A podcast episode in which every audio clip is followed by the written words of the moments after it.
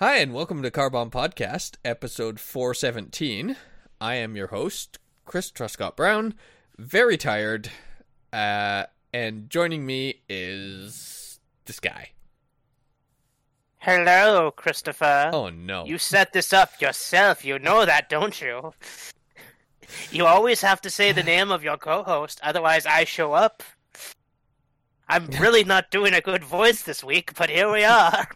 I was gonna say you're usually better at that one. I think at this I'm- point you have to identify yourself because nobody will know what that is. Yeah, that was me trying to do L. Ron Hubbard again. That's that's Peter trying to do L. Ron Hubbard again. I Yeah. di- I was not planning to do that this week. I had nothing prepared. Uh, I'm not as t- tired as you are, I imagine, but I am a bit tired, so that probably isn't helping. So this will be the tired podcast. Yeah. I will probably Muppet. I've just come to accept that as a part of my life. I'm just imagining that on Tinder profile, probably Muppet. I mean, like nine podcasts out of ten, I do have a hand up my ass. I don't know if you know this, Mm. but you know, it's a thing. That is nature's pocket, so you know. Good old flesh pocket. I still love that joke from Futurama. That's that that and the follow up. He better not be picking your pocket. I don't remember that one, but I think one of my favorite Futurama jokes is so stupid, but it goes between two. Uh the the one where they're at the racetrack and so everything is just horse related, like I'd like a horse burger, horse fries, and horse coke. Uh we don't have horse coke, we only have horse Pepsi. Will that do? Nay. like That's a good one. that's a good one.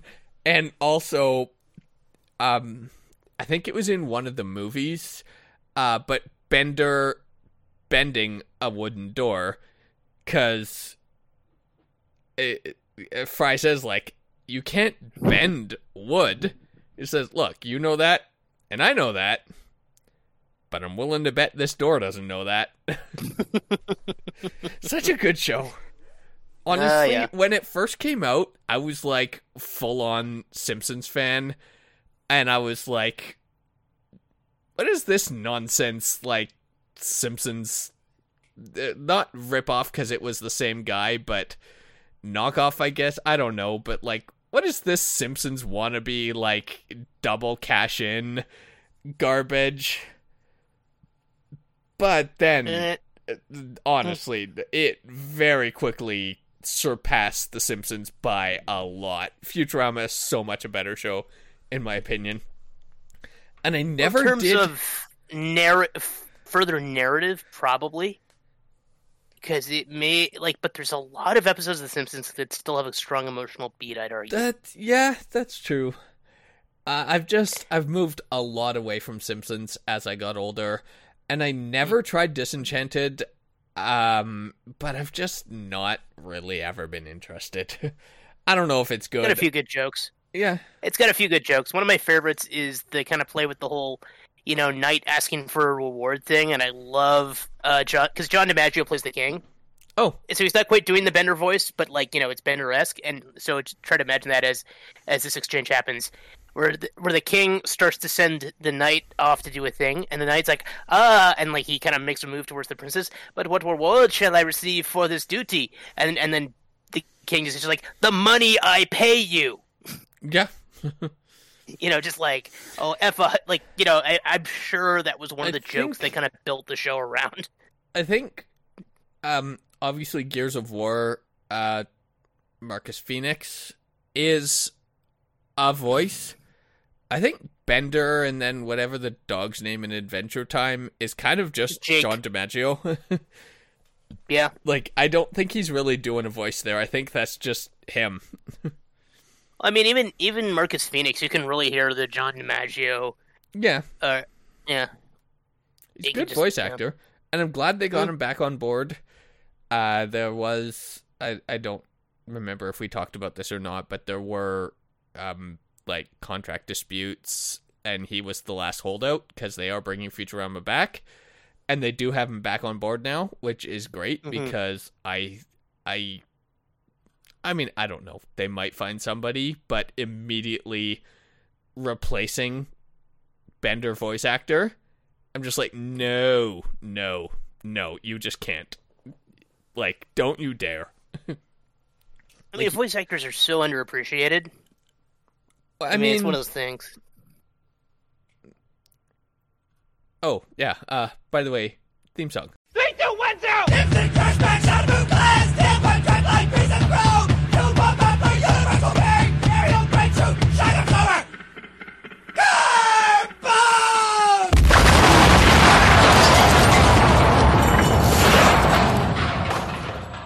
Anyway, with that out of the way, underappreciated mostly, yes, not by me, being just a fan of voice actors, following voice actors, and actually speaking of John DiMaggio, I love the documentary he did.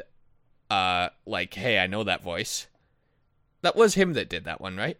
But it was just all so. into the world of voice actors. But once you start to notice and recognize the heavy hitters, it's following voice actors is fun. And then as a fan of Critical Role, big big fan of those voice actors as well. And actually Yeah. I I got to mention I think you're probably either I I don't mean you Peter, I mean just the the royal you. um I think you're either already a fan or just uninterested. But Critical Role just recently did uh, a four part miniseries called, uh, like, they have a side series of EXU, Exandria Unlimited, and it's sort of side stories in the world of the main campaign, of which now they're in their third campaign. But the premise of this world has always been built upon a rebuilt society after a calamity because the bad gods fought the good gods and uh basically the world got destroyed in the aftermath. And so there was always this just part of the history the new world being built upon the broken one referred to as the calamity. And so they did a four part miniseries exu calamity and so the whole premise was this ain't going to be a happy ending. This is also something else I wanted to talk about uh, the Obi Wan series. It's the same kind of thing. It's like, we know the ending. There are certain things we just we know for a fact because they're not just going to break canon. Uh, except they did anyway. Uh, we'll get into that later. um, but for the most part, it's like there's never. I wonder if so and so is going to live or die. You uh-huh. kind of know already, and so this four part, which was very long, by the way, it's four parts, but like each one of those four is, I think, at least three hours. So it's a lot. But it it the idea is, we know the ending. It's called Calamity. Guess how it's uh-huh. gonna end. but it's uh-huh. the story along the way. And if anybody listening hasn't really like has been sort of intrigued by critical role but has not really gotten into it i think you should. But also this four part calamity mini series is probably some of the best content they have ever put out. It's it's so freaking good and I know I've talked about Critical Role before. I know most people have heard about Critical Role. I'm not spreading news about this company and this team, but I want to spread awareness, specifically Calamity, that, like, I was not emotionally ready for how good that is. Like, obviously, spoiler free, but during the last episode, certain things happen and I'm listening to the podcast version as I'm driving to work and suddenly it's like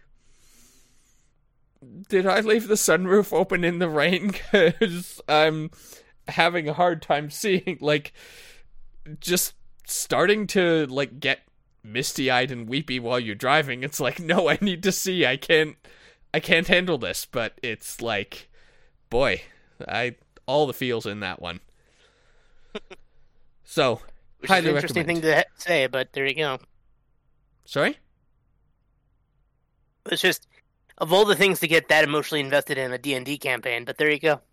It I mean, that might not be for everyone, but you know, I'm here for the journey. No, I know. I mean, hey, it's fine. I'm just saying. Some people might find that surprising, Mm. but it's fine. Perfectly acceptable. It's art, and we will hear no arguments. Yeah. So, given that it kind of came up, Yeah. should we get into that? Yeah. And do we want to kind of dance around things, or should we just straight up drop the, like, hey, just it's spoilers. Don't listen if you don't want to. Like, what's your thought on spoilers? I want to leave it up to you. I mean, the thing with me on this is okay. So we're talking about the Obi Wan Kenobi uh, six episode series. Aside from like two or three things, I don't feel there's much you can spoil. I mean, because the big Yeah. spoiler is just going to be the premise alone. Because Yeah, and we I, I- and I have on this podcast already talked about uh the fact that the twist that they pulled was that it's a Leia story, not a Luke story. But Yeah. that's like episode 1. So, that's that's episode one. Like that's the biggest thing is, and you still get Luke in there. And I mean, Yep. the other big twist is most of it isn't on Tatooine, which, yeah. considering the miniseries we've gotten so far, is also shocking. Yeah. I um I I can't even remember when, but years ago on this very podcast, back when like the actual talking about there will be a show about Obi-Wan one day versus oh hey we actually like have a show now like this was talked about way back when the Mandalorian first started. Oh, And it even was it, it started in 2013. Yeah, and and the whole thing was like how can a show be interesting about like a old man in a desert? And right from the start, it's I, I mean I am I'm not a brilliant uh like storyteller or story writer. This was the only obvious way it could go, but right from the start I was saying well, he's not going to be a hermit on Tatooine. Obviously, he's going to try to lay low. Shit's going to go down. He's going to be compelled to go off and fix some shit. And then once he fixes the shit, then he'll go back into isolation on Tatooine. Mhm. And that is literally exactly what happened. And again, I'm I'm not brilliant for predicting that, but it's just like that's No. about the only way that show can go. Is you I mean, no, because if interrupt- anything more would break continuity more than they're already breaking continuity. which is what I want to get into. Yeah, I figured you did. And I mean, okay, I want to pre- preface this. I'm not going to give away all my opinions because I do want to save some for the pop tower. Uh, but I'm I'm still so I'm going to be more encouraging you. But I do I, like this is won't be a shock because I'll say this in like the first five seconds of that episode when we talk about it too. Is I don't think this show justified its own existence, which was the I- big thing it had to do. Yeah. So I don't think it was necessarily bad, but because it didn't justify its own existence, I, I'm kind of left feeling like, well, that was a waste of time. I thought that about the first three. So overall, ultimately, does anything entertainment wise justify its own existence? And I know that's like a whole other thing because the answer is absolutely yes. But it's like Mhm. if just not hugely, but going back to something we already know the end of, the critical role thing. Does that mean the whole Hmm. thing didn't matter? No. It's No, no, of course. it's how you got there, not the end results. And so, for example, Rogue One. You know how that's going to Yeah. end. But boy, that was Yeah. a fun ride. And actually, that Oh, yeah. was a much better product than the Obi Wan show, to be Well, fair. yeah, it, it did a much better job with a foregone conclusion than I think Obi Wan did. Yes. Um but ultimately even you you can file that under not just the Star Wars prequel trilogy but literally every prequel. It's like it, it's not shocking when little Annie becomes Darth Vader and starts murdering children. It's Call him by his How- full name, Little Orphan Annie. yes um it's how you get there and so i do think obi-wan redeemed itself in that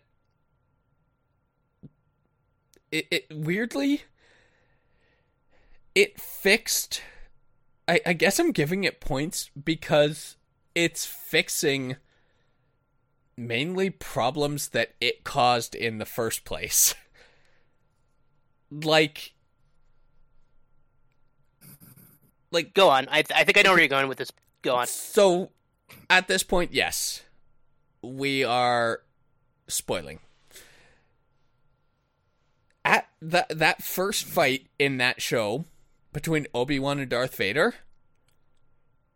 absolutely makes the conversation in a new hope of like last time we met you were the master and now I am or like what I, Or as I was but a learner, now I am the master. yeah, exactly. But then when you make the last time they met, somebody literally getting uh, a schoolyard bully face wash in the snow, except it's fire, and like just a complete humiliation and honestly a bullshit escape. Obi Wan should have died there. Um, Yeah. That, but that was part of the first three episodes that I didn't care for. I think the last three episodes redeemed the show for me, but because you give them a confrontation where Obi Wan re reclaims and rekindles his strength and passion, and wrecks the shit out of Darth Vader, uh, you you get you get that working again. But yes, that solved the problem. What problem did it solve? Its own problem. It only solved the problem it created. The thing, the number one thing that bugs me is immediately everybody was like, wait a second. Uh, like, why, if they had this huge adventure together, why does Leia reference oh yeah, I've heard about you because you served my father in the Clone Wars, uh, and not been like, hey yo, we went through some shit together, and like, why is Obi Wan or Ben a stranger in A New Hope if they have had all this together? And that was a problem since Episode One uh, of Obi Wan, not Episode One of Star Wars. Um, Mhm. but the fix for that is still that that's probably the least satisfying like they're aware of this problem with continuity now and Yep. they're That's how we get season two. no they're They Fix- introduced a new continuity problem they have to fix. well no cuz they did ham-fistedly try to fix it in like a tiny little scene in the last episode uh like basically um spoilers everybody lives and Leia gets returned to her parents cuz we knew this um so it's not even a spoiler to say that Wait, she's not having... an android duplicate of the real Leia? Because the real Leia died? I actually had a much better uh fan theory which didn't pan out on why Leia didn't know Obi-Wan, but I'll get to that in a second. Uh but in their conversation at the end of like, "Hey, aren't we glad all that went well and uh, you're alive and I'm alive and everyone's great?" But in that conversation, Leia says, "Will I ever see you again?" And he says, "Maybe one day." When you need uh, the help of a tired old man, but we're we're going to have to be careful about it and not let on that I have helped you before. Like what he's alluding to is you can't really reveal that you know a Jedi Knight who is an outlaw and illegal. And so we're going to have to be careful about it. And so what they're trying to say is when Leia said, well, like she alluded to, you served my father in the Clone Wars. Uh, she was just that was like they're turning that into a nudge wink, and it's like, no. What's your name, can- son? Han Solo. Yeah, it's like It's that level of cringe. More or less. yes, that is still think the so Hans- cringy. the Solo uh, is still worse for me, but Yeah. like that. Oh but, God. But here's with with that. I know this is going backwards, and you literally can't rewrite the first movies. I mean, Lucas would probably try with his track record, but thankfully he's not allowed to anymore. Um, but just for a second, if we're accepting that that is the reason they're doing that, just for a second, picture in A New Hope the hologram message that R2D2 is carrying is General Kenobi.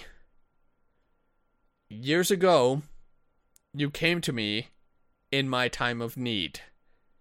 I am afraid that once more I must call upon your aid. Or something to that effect. Just in your head canon, let's make that the me- message. You came to me in my time of need, and I mu- must once more ask your aid.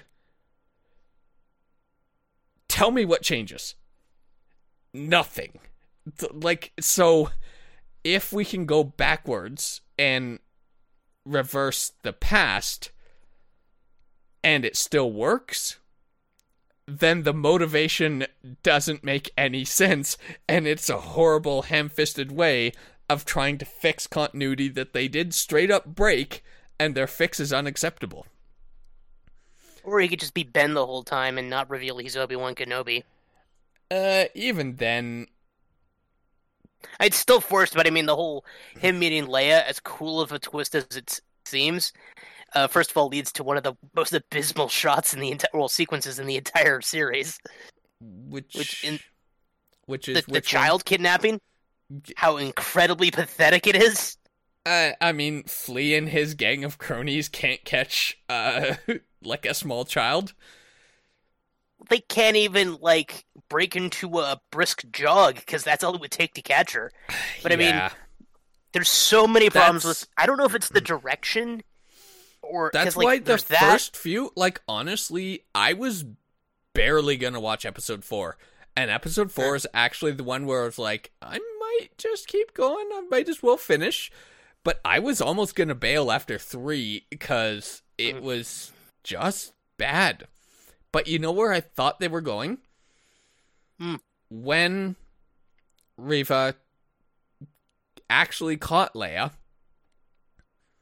this was before her twist, so when you think she's still a bad guy, I I was kind of thinking and this would have made so much more sense. I was thinking she wants to turn her. She's going Hmm. to show her who like through holograms and footage, she's going to show her who her mother and father are. And eventually, yes, Obi-Wan will rescue her, but that knowledge is too dangerous for a child to have. He is going to have to force wipe her mind. And you know what that gives you? That A gives reason you why she doesn't remember him. a reason she doesn't remember him and a reason hmm. why she does remember her mother.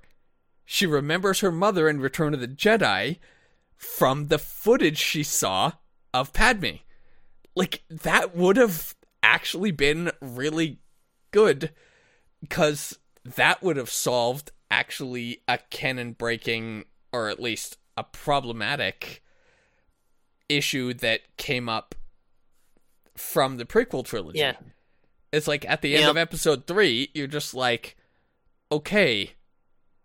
So you're saying Leia has vivid memories of somebody that died like 4 seconds after she was born? Not impossible. Yeah. It's happened. People do actually have birth memories, but it's not common and it's like this would have been I mean- a perfect way to resolve that continuity problem, but instead they just ham-fisted a like, well, let's just pretend we don't know each other next time we talk. Nudge wink. Yeah. like That's way worse. I'm, it's but okay, it's I, so I'm- lazy. there's a couple of complaints. Like I said, I'm probably going to save for the other podcast to get into. Uh, what did you think was more disappointing, though? How they couldn't figure out how to get past that laser fence, or the initial confrontation with how boring Obi Wan's reaction was? Yeah, know what? That infamous shot of him starting to run away. Yeah. You know what also really bugged me? Because it just didn't fit at all. The painful fan servicing. Hello there. Yep. It's like it's, we didn't need that. It was it was unnecessary the first time. Like Alec Guinness's Yeah. Obi Wan Kenobi, the first time he sees R two D two, says, "Hello there." That works. So, uh, this was Lucas run Star Wars, which by this point was already tanking.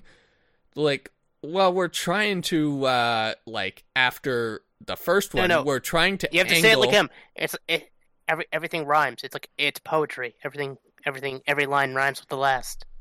It's perfect. He, he- yeah, That's my Lucas. It's not very good either, but I I, I think no, the but you're right. inflection. Um, but it's like, while we're trying to in episode two and especially three, and actually, I think now that he is the appropriate age, I think Ewan McGregor, other than the horrible "Hello there," actually is finally starting to become an Obi Wan that we can see becoming the Alec Guinness Obi Wan, sort of. But they decided, well, let's give him a line that Alec Guinness said. And so the like to General Grievous, the force like, hello there. It was obviously so bad that it became a meme because everyone knows that's so ridiculous that forced hello there. So you know what we do with a bad meme? Uh, however many years later, let's triple down on that. And now let's reference it not because it's an Alec Guinness line, but because it's a meme. Let's put meme references into our Star Wars. That'll be fun. Yeah, it's like when they Frank Miller found out that uh, the goddamn Batman was a popular thing. We never should have told him. Nope, because he put it in uh, how many more times? Way too many. Asbar is terrible. Sorry, uh, All Star Batman and Robin. Asbar, which you know I like to emphasize the first part of that more. It's such a weird effing series. I never. There's a new one now that was done by um the guy who did Dark Nights Metal. That was also weird.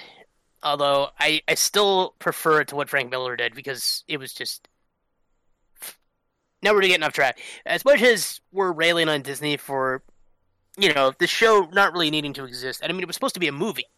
That was the original plan. Yeah. And I feel like I feel like uh, Obi Wan not being as powerful was to try to give him an arc for the course of the series because that didn't need to be there if it was a movie, especially. yeah.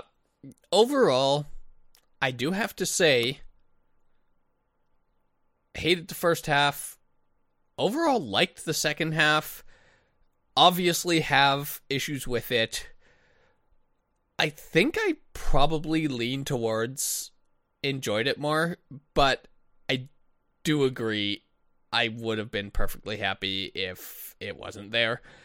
Uh, but there were there were several cool things that did occur and the last episode actually I really liked that last duel between Obi-Wan and Darth Vader like where he found his strength again and kicked Vader's ass like I liked seeing cuz I mean technically in episode 3 it was Obi-Wan versus Darth Vader but at that point Darth Vader just looked exactly like Anakin.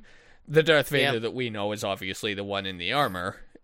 Uh and we have not yet seen Obi-Wan not only hold his own but still like fight for the victory but ultimately just destroy him.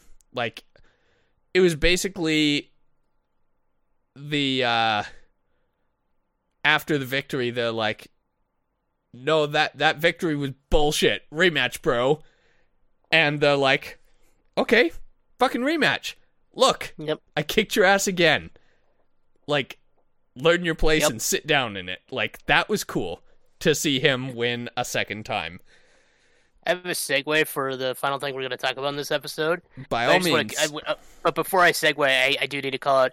I thought it was a better fight than the one in episode three. I don't think that's Yeah. enough to justify the series existing. But that was But one I- of the honestly best lightsaber fights alongside Duel of the Fates. It was really good. Yeah, I would also yeah. put the uh, the Emperor's Throne Room up there. Like, Well, the Emperor's Throne Room is still my favorite um, It's because really of how much is going on. uh, and like the Empire one is okay. The New Hope one is just pathetic. Well, I mean, it's it's a guy who can't see fighting an old man. yeah, exactly. I mean, And- I mean, and Lucas's original explanation for that obviously didn't translate well to film, and I'm kind of glad he didn't stick with that because ultimately it wasn't conveyed in the films. But his initial conception behind that was that the physical fight was supposed to just be happening on one plane, and we weren't seeing a greater mental battle that was playing between them.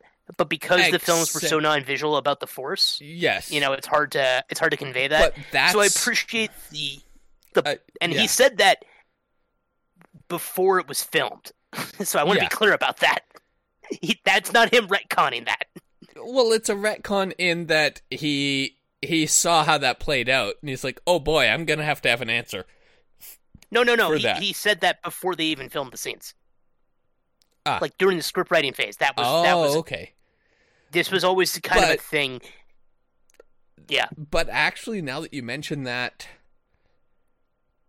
I think that's what was so good about this lightsaber fight is like easily 50% of this fight wasn't with the lightsabers. Like there was so much like sometimes you block or parry with the saber, sometimes you just like push the saber away with the force and it was a very uh, like intricate mix of actual sabering versus force using. That's one of the things that I think worked is they really thought about using the force beyond just having lightsaber fights. Because Yeah. that was a problem in like we saw a bit of that in like the Darth Maul fight. And, yeah, and of course, we saw that was the heavy focus in the Emperor fight with Yoda, right? oh, but, I hated that lightsaber fight. I didn't Yeah. really care for the uh, Obi Wan and Dooku one because a lot of it was just like it was just like close ups on the face with the lights just moving around like they're not actually even fighting. But I think honestly I couldn't be bothered to try to think of which is my favorite. I'm just gonna give a top three in no order. Uh but Jedi, Duel of the Fates, and this one are probably top three in whatever order. I'm just not even gonna count anything uh sequels. I still, I still think I have to give it to Duel of Fates over this one, and I, I always keep the Empire one because of how much it was clear Vader was toying with Luke. Yeah, Like it much, it's much better conveyed the power dynamic in that fight than um, obviously the one in New Hope did. And of course, you really, even if it wasn't fully again fully translated to screen, you could really feel the mental struggle with the use of shadow and everything yeah, in The one in Jedi, which is Empire why, I, which is why. really good. No, But I don't think there's any. I, Together, I don't have any qualms with you saying this one's better than no, that. No, but together, actually, I'm just thinking about what made me love. Like the original trilogy is just. It, it's why I love all of the rest of this is because of that foundation, and the mix between the fight in Empire and the fight in Jedi. Mhm. That in itself, even with all the other details out of the way, like those two side to side is great storytelling. Like the difference of Mm. like just Vader toying with him and then like through the course of the fight in Jedi, Vader's like, "Oh, this again. I oh wait. Oh, wait. Oh shit." Like oh, buddy's learned something. yep, and that's because pretty he's great. still cocky early on, Yep. especially because Luke doesn't want to fight him, and so he's constantly trying to goad him. And like it's there's a and of course the Emperor being there, standing between them. You know, of course, symbolism. Not very subtle, but it works. Man, I it's been a while. I'm kind of feeling like I want to watch those original ones again. Yeah, yeah, because like I let I I I really like Return of the Jedi, but there's some stuff in there that's just like, ah man, because but like ev- almost everything in the throne room is so good, and the final battle in general, space battle, uh, is really good, and then even the Ewok battle, while not great, still has some fun moments that even if I you don't hate the Ewoks. suck up the Ewoks. I I do admit, uh, nostalgia's helping me a lot about the Ewoks because I did see Return of the Jedi at a young enough age that I didn't realize how fucking dumb that whole thing was. So, yeah. um, I know, no. If kids probably don't care about it as much as like older audiences do, which is the big dichotomy. Because like almost everyone will enjoy the space battles, right? In in all three movies, and I think all three stand up for all ages. I think the only thing that might disappoint kids is that they lose in Empire.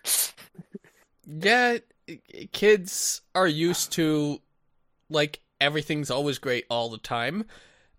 Yep. When it's when you get older you understand a three act narrative. You've got to have a beginning, a downer, and then a recovery. Mhm. And well, plus, sorry, go ahead. no, I I I want to hear what you were was going to say. I was going to say Empire is also interesting because it starts with the epic battle before going into the personal stories. Whereas the personal Yeah. stories leads into an adventure, which leads into an epic battle, was the formula of A New Hope, and is kind of what happens in Return of the Jedi. But then they still have the personal story as well because that diverts, right? But because it doesn't flow as well, it can feel awkward. It's a whole thing. I just had a thought. Hmm? Do you think in A New Hope, Headbunk Guy is actually the last stormtrooper on the entire Death Star that's still a Jango clone, and he's just old and senile and he couldn't see? That'd be good. I like I to think- think that. I think he's the last Jango clone, and he's just a fucking old man. but I want to throw back to the segue I walked away from, which was so now, thanks to this show, Obi Wan and um, Anakin have had three duels, and Anakin won the rubber match, which is the. Even though technically it's not a rubber match because normally they're tied one apiece, and then the third, the rubber match is the one that uh, they get a definitive victory on. You know what that? You know what that comes from? Professional wrestling. I want to follow that segue, Mhm. but you're wrong. Calm down. It's boxing, isn't it? No. What? Four duels. What duel am I forgetting? Uh, well, Obi Wan one, episode three. Oh, right. There's two episodes. Right. Because Then the series. Because it's The a series. series Fuck that two- series. Yep, Okay, no, I was wrong. The series sucks. but uh, but we're talking about they can't have four now. fights. It's bullshit. Well, technically, uh, that series had three duels because there's the Obi Wan Darth Vader, then there's the flashback uh, Obi Wan and Padawan, and then there's the final one. So there's three, four, there's five total. I take it back. The series sucks. All right, let's talk about something I care about. Because wrestling has never uh, messed with its own continuity. oh man, you were gonna, you were gonna. This is gonna be so. Officially, i have invited Chris and his this. lovely wife over to watch wrestling um, with me on Sunday. Uh, Jesse's invited to, and as are a couple others, but I don't know how many people have actually committed yet. So it might just be you and Jamie. We don't have to bleep her name, right? We've said her name before No. on the podcast. Yeah. I usually I, I don't hide her name. I usually just I don't expect people to just know when I say the name Jamie to know that I'm talking about my Mm. wife. So I do refer to her as my wife instead of Jamie, but yes, Jamie is my wife. Carry on. So, yeah, this is kind of the culmination of me constantly talking about wrestling. I'm this actually is going to watch a wrestling pay-per-view for the first time, yeah, and I'll stay awake for most of it, probably. yep, yeah. You might miss the main event. Uh, we'll see what happens. So the event is AEW cross New Japan Pro Wrestling Forbidden Door. Um, so to quickly explain this as best I can, AEW I've talked about before. That's All Elite Wrestling, which was kind of made from the the the the sort of some members of the New Japan Pro Wrestling roster, notably Kenny Omega, the Young Bucks, Cody Rhodes, Hangman Adam Page. They were a part of a group called the Elite, which were a sub faction of the wrestling stable, the Bullet Club. The Bullet Club, in simple terms, were uh, foreigner, evil foreigners who cheated all the time. Um, I just want to clarify. You're Mhm. talking about the formation of the AEW, and Yeah. what this is going to say right now is reveal which one of us screwed up because I think you accidentally said New Japan Pro Wrestling. Uh, no, no, but they it's- came from New Japan Pro Wrestling to form AEW. they came from Japan, Sort of, yeah. Like I that thought they was what- like that was one of the places they called. WWE. No, Oh, Well, Cody Rhodes did, but it, like he left WWE in 2016 and and joined uh, Ring of Honor as well as New Japan Pro Wrestling. okay. I was trying to correct you because I thought you said the wrong thing. No, I no, no. I didn't is all know correct. all of these AEW guys came from the Japanese wrestling. That's well, this is one of the reasons I'm telling this story. so, because what's important is they came from there, and then they recruited a bunch of the best uh, independent talents they could find, uh, as well as Chris Jericho, who of course was very famous for being in WWE for a long time and WCW before that. Um, and they yeah, and they got financial backing from Tony Khan, who owns the Jacksonville Jaguars. cool. Just so when I mention Tony Khan, you know who that is. They should Um, probably, if if he, I believe that's a football team, right? Yeah. They should try to make a wrestling based football club. I think that would work out really well. I'd probably be successful. You're you're just talking about the XFL. Uh, yes, I'm being sarcastic. All right, but I'm boy, trying to keep us on topic because, Chris, I have a lot to get into in the last half hour, and I don't want you to go full tired Muppet. I'm tired, but carry Yeah. on.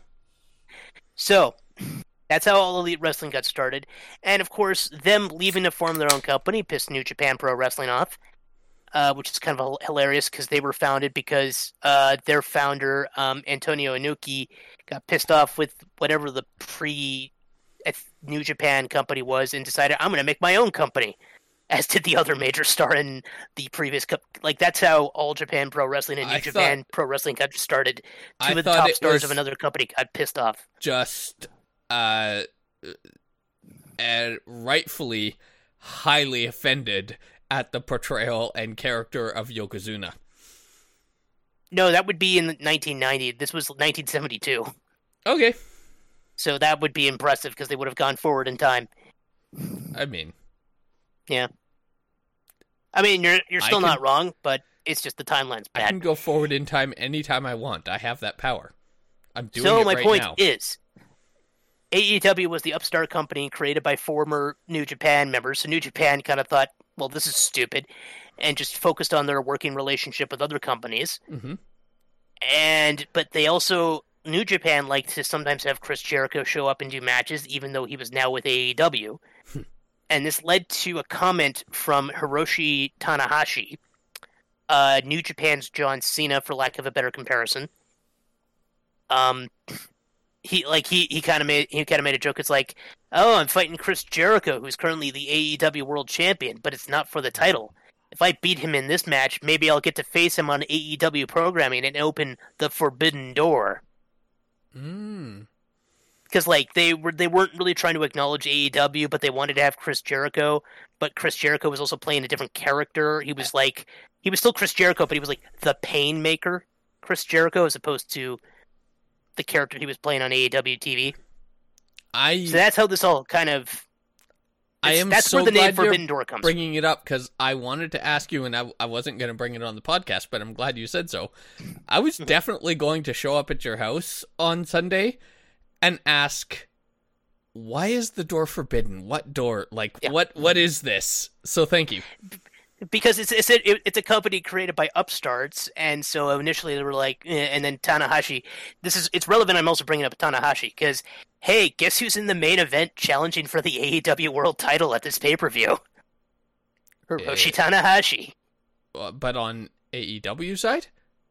No, he's on the New Japan side. Oh, okay. Sorry, I misunderstood. Yeah. Well, let, I- let me let me go through the card here, and I'll start with the world title match because yeah, like I said, I because that's like a whole thing uninterrupted, and I I do want to say a thing. I am very surprised.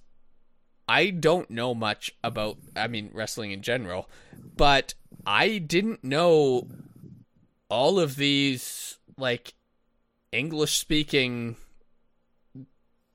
people.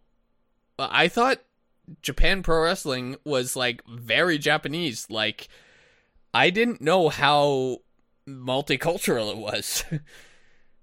Chris, let me blow your mind. The current uh, champion in New Japan, like the heavyweight champion, is from New Zealand.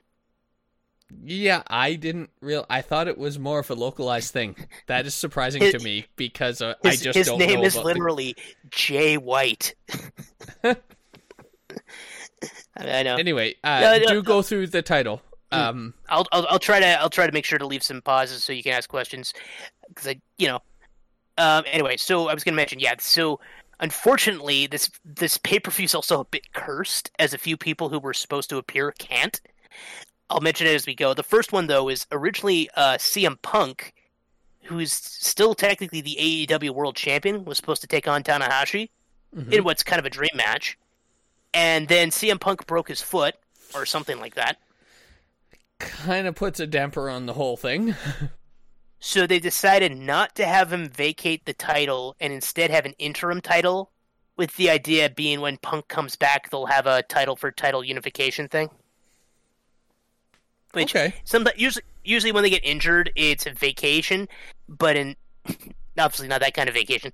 No, Uh, but like in this case, because it's probably only going to be two or three months, I think. Like he might be back in time for August, which is when their next big pay per view after this one is. I mean, a broken foot is kind of nasty, but honestly, just a broken bone. Yeah. I mean, a, a fracture anyway. If you get a Mm-hmm. shatter, that's a whole different story. But a fracture, if it's set properly, it's not gonna be years. Like, eh. Well, y- y- like if they, they usually have them vacated if it's going to be like ninety plus days. That's usually kind of the rule.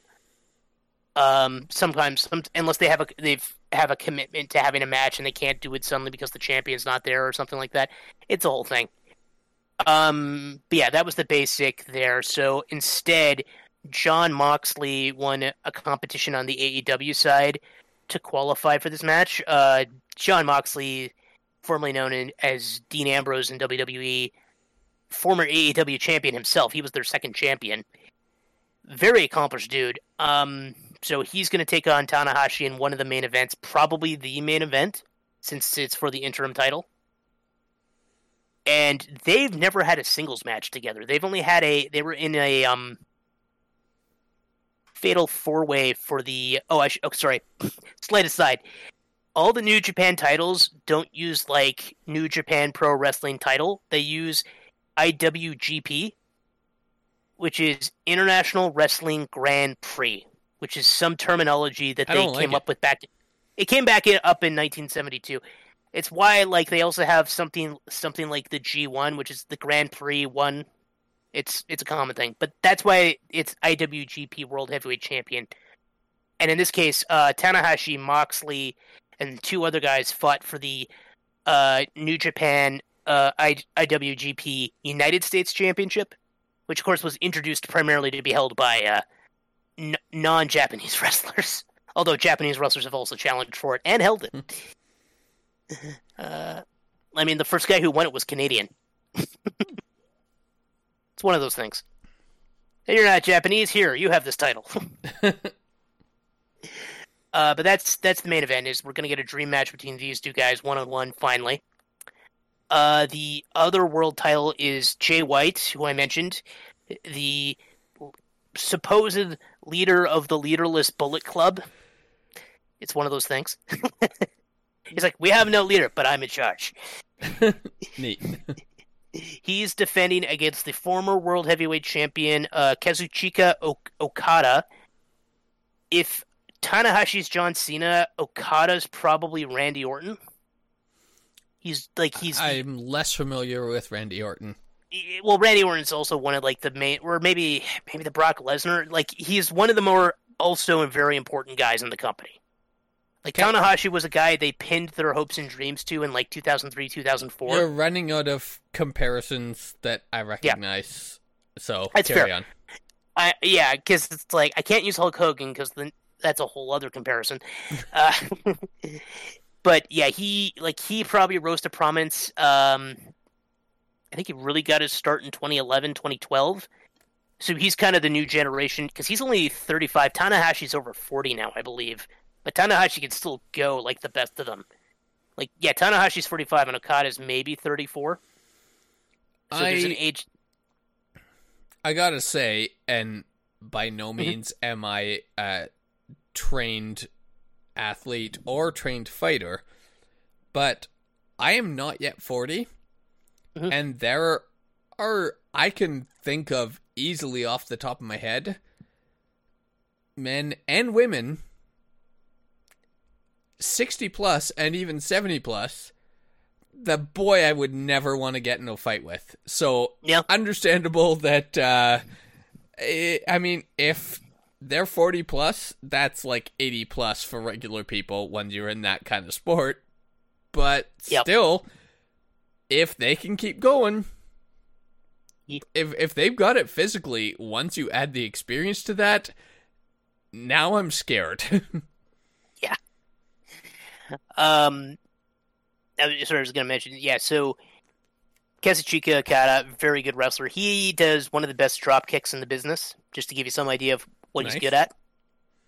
Uh, also in the match is Hangman Adam Page. I've talked about him before. He was the AEW World Champion. He lost the title to CM Punk, and now he's trying to desperately recl- reclaim his glory because you know he's feeling insecure again. but he can't because this is just a temporary victory. Well, no, no, this is for the this is for the New Japan title. So this is a whole new title he Oh, never okay. held before. And but he does have to face off against a guy he fought before and lost against, uh, Jay White, back when they were in New Japan together. He never beat him. and also in the match is Adam Cole, uh, one of Hangman's old friends, who has been a constant thorn in his side since he became champion. Even though he's managed to beat Adam Cole to retain the title twice, Adam Cole is still there, constantly messing with his head. So it's a yeah, it's a big four way match, and it'll be interesting. Like Jay White's probably winning that. Like Jon Moxley's probably beaten Tanahashi too, because it would be weird for have Tanahashi be the AEW champion. But you know, it's still there's still some intrigue there, and they should be good matches regardless. Uh, the the next match is for a brand new title AEW introduced specifically to have represented in other companies besides their own. It's the All Atlantic Championship. Now, the annoying thing about the name is they say Atlantic, uh, implying Atlantic Ocean, and Japan isn't in the Atlantic Ocean. Just gonna throw that out there. Other than that, pretty solid name, and I like the concept because it gives it clear rules outside of why is it a title it's not the world title. It, that's the problem wrestling companies can have with subtitles. But it's like the idea is it might be defended at a New Japan show, or if they take it to Mexico, it might be defended at a AAA show, something like that. The wrestling company, not the car company. Chris and I have talked a lot about AAA lately off off podcast, so I have to throw that in there. Yeah. Um, there's also yeah, but it's going to be another four way match. Well, it's going to feature. No. Oh. And I'm not going to correct you, but it's not that one. Yeah. Anyway. it's this is a, this is a another four way matchup. Uh, this one is going to and like I said, it's the inaugural champion. So any one of these guys could probably win. There's British wrestler the Bastard Pac. That's like he's literally known as the Bastard. Uh, very intense, very flippy, very good at like hitting hard. Like he's a very good wrestler. Uh, Miro, who is built like a truck, and he's Bulgarian. Okay, he's going to Uh, win. Well, he's also facing up against Malachi Black, who is a Dutch wrestler who I think is like six foot six and uh, can somehow still hit beautiful roundhouse kicks on you despite that size. No. Bulgaria is going to win. And it, I mean, any one of these guys winning. Okay, well, maybe not this last guy. Uh, I was I was mentioning this show was cursed, man. So originally, the fourth guy was supposed to be the Japanese Stone Pitbull, uh, Toma. Oh frick, I forget how to pronounce his first name now. Ishii. The it doesn't matter because unfortunately he's not in the match. He somehow got injured. Oh. So his replacement is a, um, I believe, is an American. Yep, uh, Clark Connors Nah. who's still trying to establish himself, so I don't know much about him. I know he's a pretty good wrestler in his own right, but he was still relatively new to New Japan, so Nah. Bulgarian dude's going to win. I wouldn't I wouldn't hate that. I could I could see any of them winning except probably Clark Connors. I will hate if Clark Connors wins it now. Well, Um I mean, all of it is scripted, of course, we know. But Yeah. the new guy winning is like too scripted. Like it it's like we like to pretend. And so I I don't want the forced narrative of the new guy. Hmm. Does that make sense? Yeah, yeah. I mean, that would just be like the only reason I can see them do it is they wanted Ishii to win. Tomohiro Ishii, I think is how his name is pronounced, uh, because he's a he's a he's a really good wrestler, and they might have wanted it to give it to him as like a reward for being such a good wrestler. But now, if they can't give it to him, what do they do? I'm sure there was a lot of Well, pivoting. okay. Um maybe you do give it to the new guy and you make it a really lucky win rather than a skilled win, which is some bullshit. and then. Ishii just wins it off him or something. but yeah. yeah. you you give it to a guy that won only from luck, not skill. Uh, so you have an easy guy for Ishii to take down. That might be it. It Yeah. might be a, a long. That would that But- would be a bit of a damp fart though on the pay per view. So hopefully that doesn't Yeah. happen. Uh, what hopefully won't be a damp fart is the next match, which is a trios tag team match featuring Le Sex Gods. Uh, Le Sex Gods being a tag team consisting of Chris Jericho and his apprentice Sammy Guevara. And we're on our third match, right? Uh, this is actually our fourth. Oh, okay. because we got the world title for AEW, world title for New Japan, the All Atlantic title, inaugural championship, and now we're on a trio tag team match. Okay, yeah. So Jericho is teaming up with his. And what quirky- title is this for? This is not for a title. This is just a six man match, Okay. and they're teaming up with Minoru Suzuki. I think I've mentioned him once or twice. He is a 54 year old man who will kick the shit out of you because that is him. what he. Well, he's ex MMA, and he looks it. He lost So- a hair versus hair match, so he had to shave his head, and then he shaved intricate designs into his buzz cut. Nice. He is the inspiration for uh, the King character from Tekken. Okay. You- like this guy is he's terrifying. He's take and he's taking on New Yorker everyman Eddie Kingston, who, despite having a prominent beer gut and looking like he should be drunk in a gutter, can kick the shit out of you. Uh, and he's team and he's and Eddie Kingston has on his team a young up and comer uh, Wheeler Yuta, who recently proved himself by getting through a bunch of slugfests where he was bleeding profusely. I would Like like, to Wheeler say, Yuta's. by by What? the way, uh, you mentioned the beer gut, but he can still kick your ass. I uh-huh. realize that this is so much more than just simple strength. Actually, mm-hmm. simple strength doesn't really factor into this. Yeah.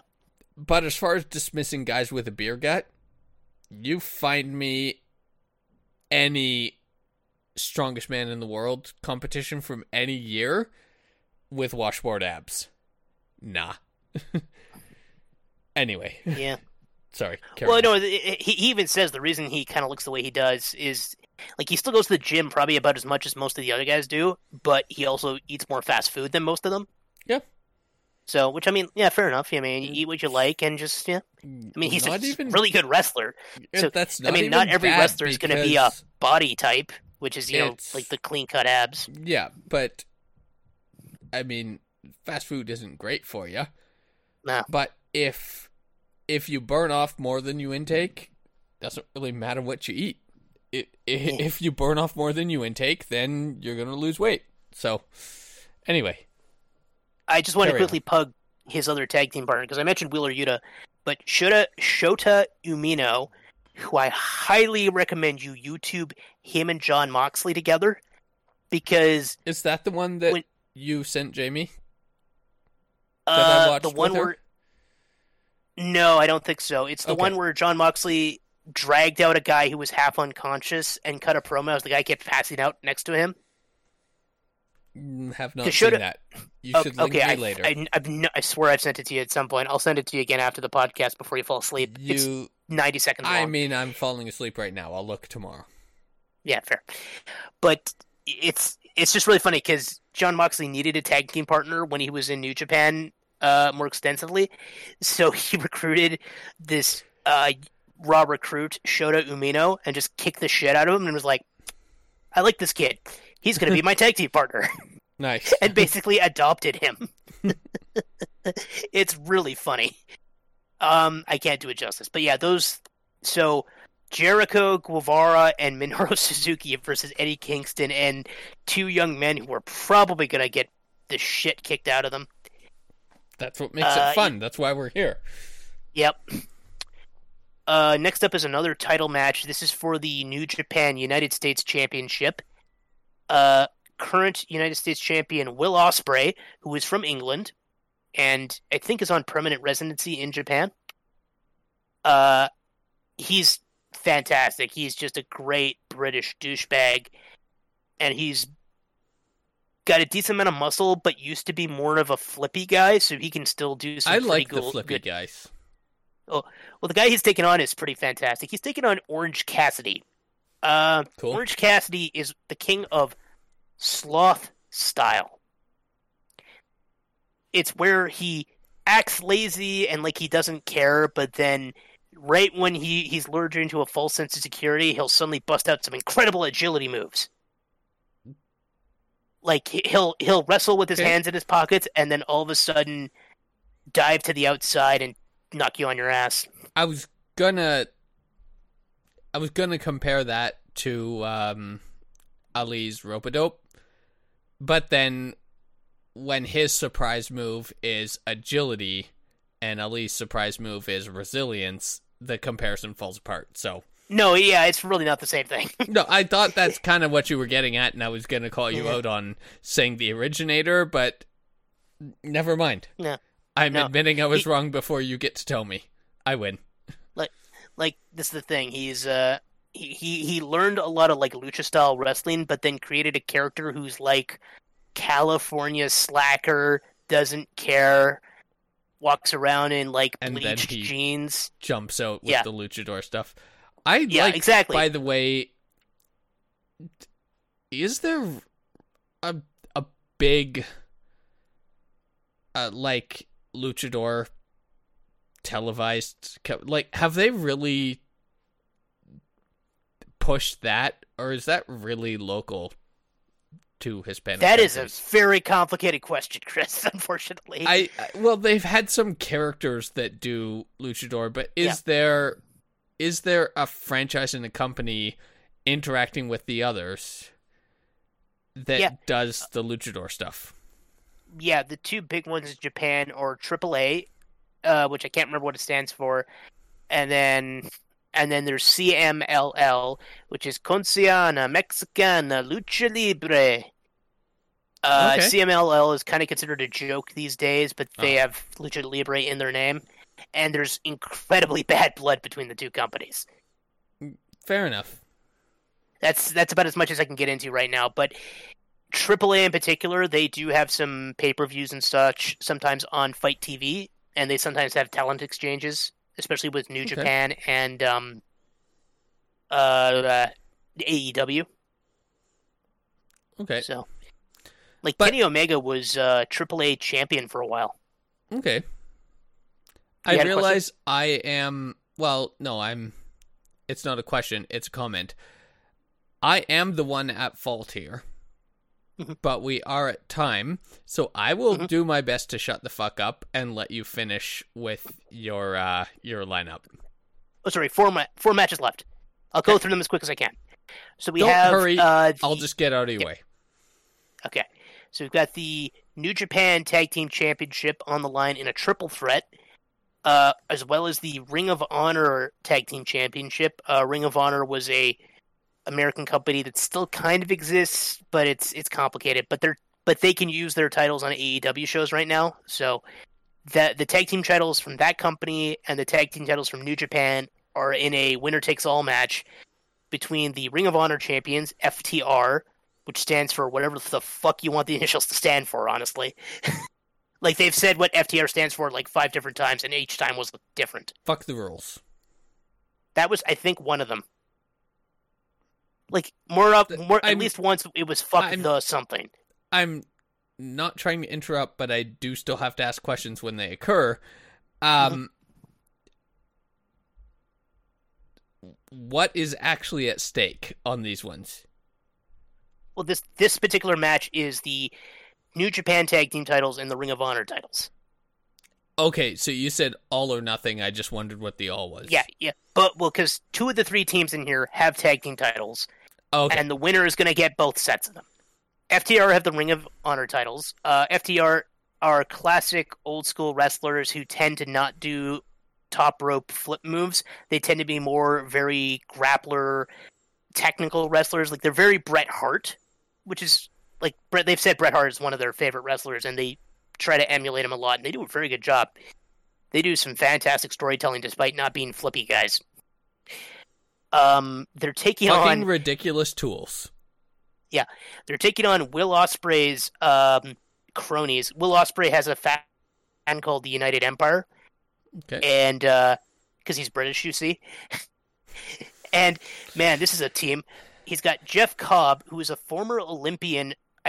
I I forget where the hell he's from. I think he's Filipino. Um, no, he's Hawaiian, and he is basically a big, bul- bulky guy. And his tag team partner is the Great-O-Khan, who is a Japanese wrestler who is emulating both Mongolian conquerors and, for some reason, Chinese vampires.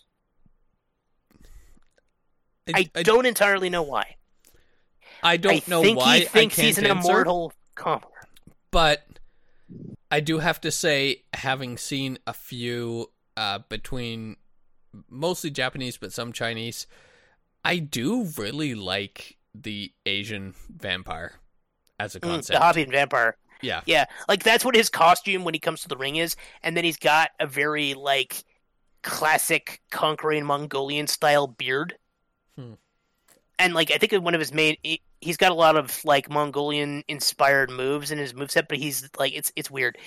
But they're the New Japan champions, and the other tag team is Roppongi Vice, which um are two n- Americans, uh, Trent Beretta and Rocky Romero, who are, who've both made a name for themselves being like Americans in Japan. Okay. So that like they were back in like 2012, I want to say, is when they kind of helped people learn more stuff about getting around in Japan if you wanted to come to Japan and see New Japan shows. Like they've done a series of YouTube videos just helping you. That that's the part of it I was unaware of, which is why I was confused earlier to find out there's Americans Yeah. in New Japan wrestling. I thought it was Yeah, very like- much local. It big, sure, but there's Mm. a lot of things Mm-hmm. big in Japan that just never get here. I didn't think there was as much crossover. Uh, third last match. It's a women's title match, the AEW women's title. Okay. Uh, this is the only one that doesn't feature anybody from AEW or sorry from New Japan because New Japan is a male only company. Mm. There's a female wrestling company they sometimes do events with, but that is a separate company. Don't like it, but that's a whole other thing uh, we don't Yeah. need to get into. And Japanese female wrestling, even though it's female only, is actually very good. Like, They they probably have some of the best wrestlers in the world Almost there. But anyway, like women are equally as capable and talented as men are. Mhm. Weird. oh, the, gen- anyway. the gender politics in wrestling are long and complicated, Yep. Mu- much like the real world. Like like I said, don't like it. Not gonna solve it in this podcast. Moving on. But uh, it's going to be Thunder Rosa, a Mexican American wrestler who is the current AEW champion, defending against Toni Storm, a very young, I think she's Australian, uh, who kind of uh, New Zealand, New, New Zealand Australian. Like she's, I think only twenty. Yeah, she's 25, 26. So, but she's really good for being relatively new to the wrestling scene. And so this should be a good match to have like the more experienced Thunder Rosa. Thunder Rosa's like 36 or something, uh, taking on the younger Toni Storm, and like uh, a nice showcase for both of them. Um, and but yeah, we got a four on four, no titles involved match between two members of the current Bullet Club, uh, El Fantasmo. Who you- he is a Canadian masked wrestler who wrestles a lucha style, hence why his name is El Fantasmo. Nice. Uh, and also, He's also gonna win, by the way. and- one of his partners is a Tongan wrestler named Hikuleo. Never mind. Nope, the Tongan guy wins. Well, no, it's a tag team match. It's four on four. Oh, I see. They're on the they're on the same team, Oh, Canada and Tonga together are absolutely winning. and they're teaming up with the Young Bucks, who remember I said left New Japan in 2019. So them being on a New Japan pay per view together is uh, pretty big news. Yeah. Uh, yeah, and they're teaming up with the Bullet Club, the group they technically got kicked out of. uh, and man, the first name I'm going to say on the other team is going to sound familiar. Uh, they're teaming up to fight Sting. Yes, the Sting who is currently 63 years old. Somehow he can still wrestle. I've seen it multiple times now. I still don't fully understand. Chris, I love two pay per views ago, he went through four tables at the same time. That's which one is this? This is like six? What? Like match six? Oh no, this is the ninth of the ten matches I'm counting off here. Oh, there's ten total. Man, I gotta stick around to that. I love Well, that's not going to be the main event, so you should I- be fine. I I especially love his work with the police. Yep. Um I love That guy has to pay this Sting money every time he uses that name. By the way, Yeah, the wrestler Sting was first, wasn't he? yeah, he owns the rights to that as a performer. Yep. And I You, remember you call the one with the police Gordon Sumner, which is also kind of a cool name. Uh, But compared to his, is he still doing the goth look? Because I remember Oh, yeah. when he was like the bleach blonde, um, scorpion pants, uh, guy. that, like, what an image change. Oh yeah, no, no, he's still around. He's still doing exactly what he's doing. It's um, it's wild. Like the only difference I is he wears a shirt now because his his you know his Well, body probably doesn't look as impressive. So Probably got like B cups at least. yeah, but he can still go. mm-hmm. Um, and Sting's team is called the Dudes with Attitude, which is a reference to his 1990 team of him and Lex Luger. but uh, no, Lex Luger's not on the team. He's teaming up with his, Darby Allin, who's been his um, sort of apprentice in uh, AEW. Uh, Darby Allin being kind of a goth skater kid. Mm-hmm. So I mean, you know, that kind of fits because Sting's kind of got the goth look. It's like, oh, you got face paint. I also have face paint. I'm your father now. That's essentially what seemed to happen. Yeah. Uh, and they're also teaming up with two members of Los Ingobernables de Japón, Mm. who are Japanese wrestlers who who took on a Mexican style of give no fucks, chill out, and relax attitude. Nice. I'm. Namely, uh, Shingo Ta- Takagi, who who looks like a fucking samurai warlord and is incredible. And if you wanted a flippy boy, Hiromu Takahashi, who looks like the flamboyant son of a samurai warlord, and is like an incredible flippy boy. I love So the that I love the flippy voice. Oh yeah, no that th- this this will probably be a match for you because the Young Bucks are also very flippy boys. So you get a nice mix of flippy boys and just like beef tank. It's gonna be great. And So last one your again, rogues versus your barbarians. it's great. I love but, it. And the last match, sadly, um, it was supposed to be Bryan Danielson, one of the best wrestlers in the world, taking on Zack Sabre Jr., one of the best submission technical wrestlers in the world, in a who can be better at putting on submission holds for like ten minutes. But sadly, Bryan Danielson also got injured. Sorry. I'm trying desperately not to interrupt, but things are coming up. What's the second guy you said? Zack Sabre Jr. Is there a Zack Sabre senior that he is actually legitimately related to? Um, not that I'm aware of. I'm not sure where the junior came from. Bullshit title. Hate it. Move on. Well, I think it's partially just so they he, he could have the initials ZSJ, and which he has emblazoned on his jacket and everything. This is like when they Like- tried to re- tried to pretend I can't even remember his name, tried to pretend Andre the Giant's son Oh yeah, yeah. was wrestling. Like Well, in this case, he's That- not basing it on a real person. that's yeah. some bullshit. Anyway, But my point is, he's now going to fight a mystery opponent, and they've teased like twelve different people, so I can't even speculate on who it is. I just Vern really hope it's good because Zack Sabre Jr. is a fantastic wrestler. He's a guy who really should be a, cha- a world champion someday. Like the fact that he's not been yet almost feels like a crime. And now it's like, oh, he was supposed to have a match against like one of the other best wrestlers in the world, and now they can't do it because injuries. You know, you know who his opponent should be. Zack Sabre Jr. You know who should play Zack Sabre Senior. Hmm.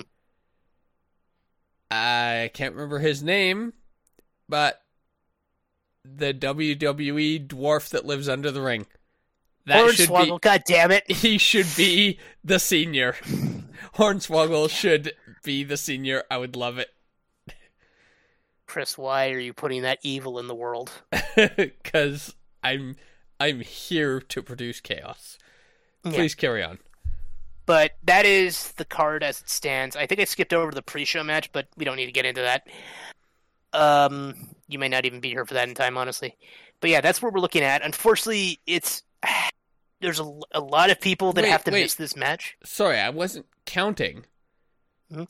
So that's the title match that we don't No, actually no, know it's the it's just order of announced matches. The final match is probably going to be the first one we talked about: oh okay. Moxley versus Tanahashi. That's probably going to be the main Okay. event. Sorry, I Probably that misunderstood. or I the thought Jay these White were all in order. No, no, no. This is just an order they were announced. I want. It's only when the pay per view starts happening that they put it in proper order. Okay, fair Sorry? enough. I Yeah. I want. I already forgot the name. I want Hornswoggle to be the senior.